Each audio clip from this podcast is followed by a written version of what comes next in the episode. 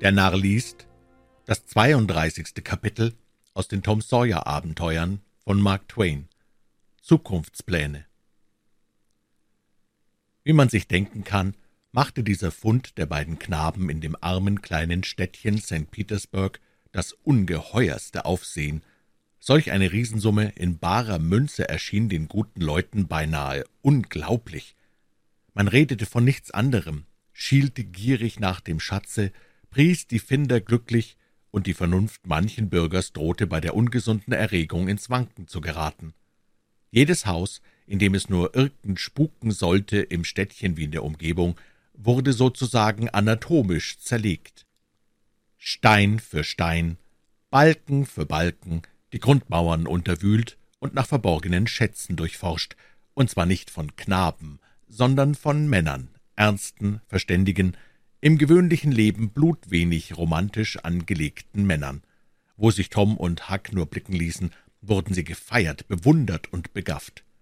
Die Jungen konnten sich nicht erinnern, dass ihre Worte je zuvor solches Gewicht besaßen. Jetzt wurde der kleinste Ausspruch ihrerseits wie ein Ausfluss höchster Weisheit bewahrt und ehrfurchtsvoll wiederholt. Alles, was sie taten, was sie redeten, erschien bemerkens- und bewundernswert. Sie hatten augenscheinlich die Fähigkeit verloren, irgend etwas Alltägliches, Unbedeutendes zu sagen oder zu tun. Außerdem wurde ihre Vergangenheit durchforscht, und man fand darin die unleugbaren Spuren hervorragendster Begabung. Die Zeitung des Städtchens brachte biografische Notizen über die beiden. Die Witwe Douglas legte das Geld zu sechs Prozent an, und der Herr Kreisrichter tat auf Tante Pollys Bitte dasselbe mit Toms Anteil. Jeder der Jungen hatte nun ein geradezu ungeheures Einkommen, einen Dollar für jeden Tag des Jahres. Das war ja gerade so viel, wie der Pastor bekam, das heißt, wie er bekommen sollte, denn meistens kam nicht so viel zusammen. Ein und ein Viertel Dollar die Woche war genügend für Kost, Wohnung und Schulgeld eines Jungen in jener alten, einfachen, anspruchslosen Zeit, und man konnte ihn dafür noch kleiden und waschen obendrein. Der Herr Kreisrichter hatte eine sehr hohe Meinung von Tom gefasst. Er sagte, ein gewöhnlicher Junge würde nie imstande gewesen sein, seine Tochter aus der Höhle zu befreien.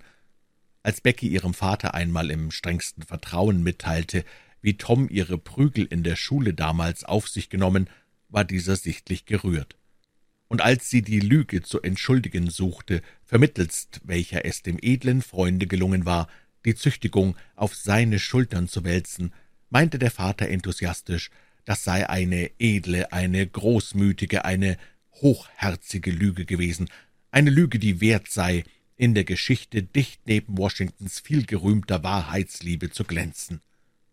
Becky kam es vor, als habe sie ihren Vater noch nie so hoch aufgerichtet und so stolz gesehen wie bei diesen Worten. Sie lief davon und berichtete Tom Harklein, was vorgefallen. Herr Thatcher hoffte, Tom einmal als berühmten Rechtsgelehrten oder auch als großen Kriegsmann zu sehen.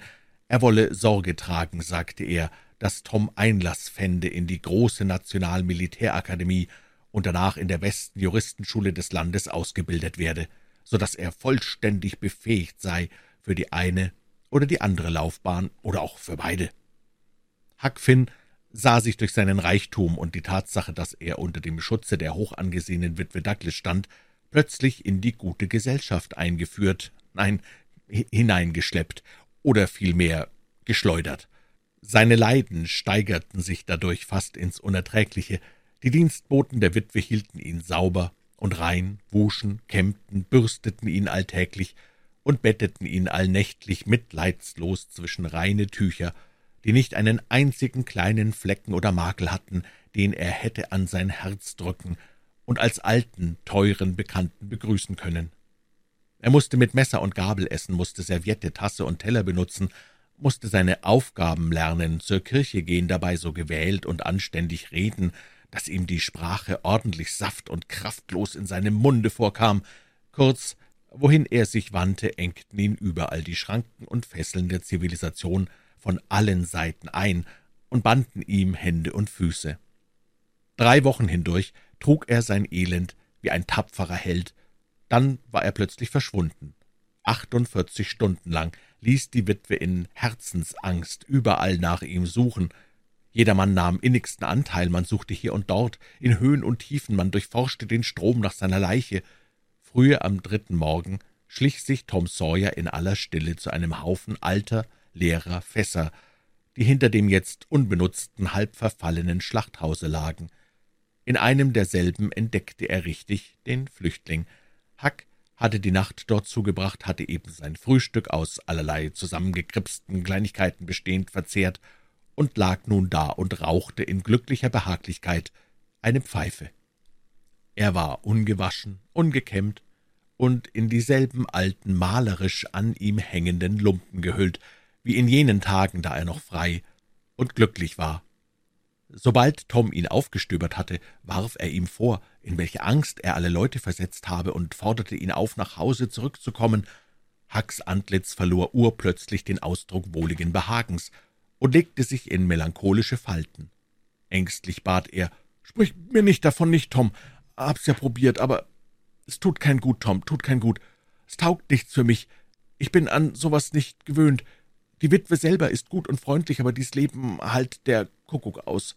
Soll ich da jeden Morgen zur selben Zeit raus aus dem Nest, dann waschen und scheuern sie mich, dass die Fetzen fliegen und kämmen mich zu Schanden. Im Holzschuppen darf ich nicht schlafen, muss die verflixten Kleider tragen, in denen ich immer nach Luft schnappen muss. Tom, es ist, als ginge gar keine Luft durch. Und dabei sind sie so verteufelt fein und vornehm, dass ich da drin nicht sitzen, nicht liegen, viel weniger mich wälzen kann.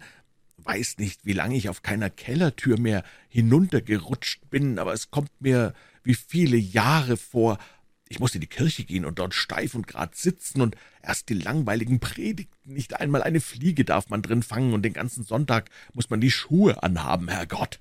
Wenn die Witwe isst, dann bimmelt eine Glocke, geht sie schlafen, bimmelt's wieder und ebenso, wenn sie aufsteht, es geht alles so grässlich nach der Schnur, das halt der Kuckuck aus. Hack, so macht's aber doch jeder anständige Mensch. Ist mir egal, Tom, ich bin kein anständiger Mensch, und ich halt's nicht aus, grässlich, wenn man so festgenagelt ist. Futter wächst einem auch nur so in den Mund, macht einem gar keine Freude. Soll fragen, wenn ich fischen gehen will, fragen, wenn ich baden möchte, hol's der Henker, wenn man um jeden Dreck fragen soll. Und sprechen hab ich müssen wie ein feiner Herr, bin beinahe dran erstickt, ei. Wenn ich nicht jeden Tag auf den Boden wär und hätt meinem Herzen dort Luft gemacht, so wie ich's verstehe, mit ein paar herzhaften Redensarten, nur um mal wieder den Geschmack davon in den Mund zu kriegen, ich wär gestorben, Tom, rein gestorben, Rauchen wollten sie mich auch nicht lassen, nicht mal ordentlich brüllen, nicht gähnen, nicht räkeln, nicht am Kopf kratzen, wenn jemand dabei war. Und fuhr er mit einem verdoppelten Ausbruch des Widerwellens und der Gereiztheit fort, den ganzen Tag hat sie gebetet, so eine Frau ist mir in meinem Leben noch nicht vorgekommen. Ich musst mich drücken, Tom, es war nicht zum Aushalten. Dann war auch bald die Schule angegangen, und ich hätte hingemusst, was mir das Leben vollends entleidet hätte. Weißt was, Toms Reichsein ist nicht halb so viel wert, als man meint. Man hat eine Plage und Schinderei davon, dass man lieber tot sein möchte. In diesen Kleidern hier und in dieser Sonne, aber ist mir wohl, und ich will mich begraben lassen, wenn ich da je wieder rauskrieg, Tom. Ich war nie in diese unselige Lage hineingeraten, wenn das verflixte Geld nicht gewesen wäre. Weißt was, geh hin und nimm du auch meinen Teil und schenk mir hier und da mal zehn Cents, aber nicht oft, denn mir liegt blutwenig an dem Geld, so schwer es auch zu kriegen war. Und dann geh hin und bitt mich von der Witwe los. Tom, tu's doch, hörst du? Oh, Hack, das kann ich ja nicht. Dein Geld nehmen, das wär gar nicht recht. Und pass auf, wenn du's erst mal länger probierst bei der Witwe, wird's dir schon behagen. Behagen, ja. So ungefähr wie einem ein heißer Ofen behagt, wenn man drauf sitzen soll. Nee, Tom, ich will nicht reich sein, ich will nicht in den verfluchten, stickigen Häusern leben. Ich brauch den Wald und den Fluss und ein leeres Fass, und dabei will ich bleiben. Hol der Henker alles, grad wie wir Flinten und ne Höhle hatten und alles schön fertig war, um Räuber zu werden. Da muss die verflixte, dumme Schatzgeschichte kommen und alles verderben. Tom ersah seine Gelegenheit.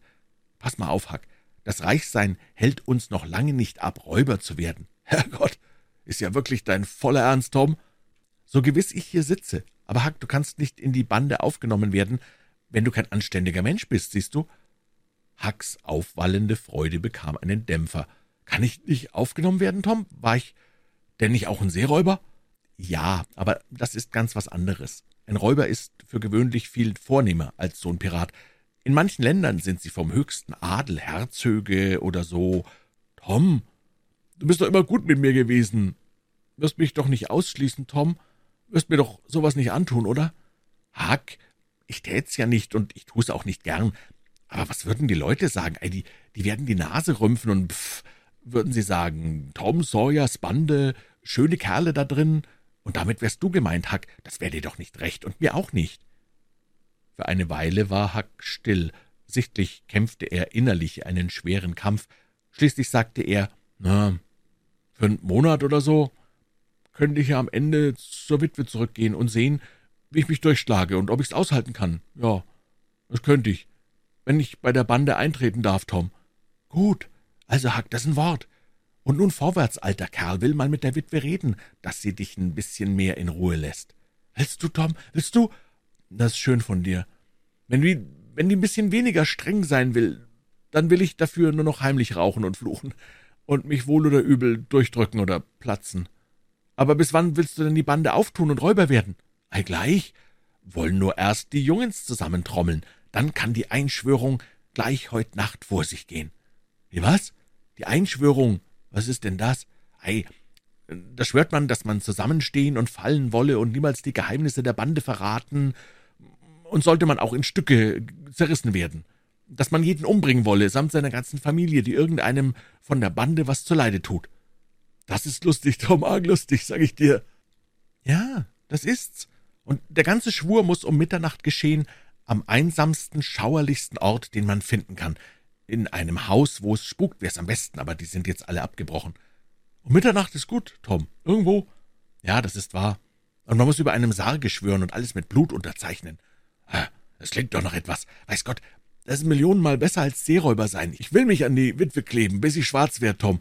Und wenn ich mal so ein richtiger Hauptkerl von einem vornehmen Räuber bin, Tom, und alle Welt von mir redet, dann wird sie wohl, denke ich, sich auch freuen und stolz sein, dass sie mich aus dem Sumpf gezogen hat. Schlusswort. So endet denn diese Chronik. Da es nur die Geschichte eines Knaben ist, so muss sie hier enden, ließe sie sich doch nicht viel weiter fortspinnen, ohne zur Geschichte eines Mannes zu werden. Wer einen Roman über erwachsene Leute schreibt, weiß ganz genau, wo er aufzuhören hat, nämlich bei der Heirat. Wer aber von Kindern und sehr jugendlichen Helden erzählt, der muss eben aufhören, wo es sich am besten fügt.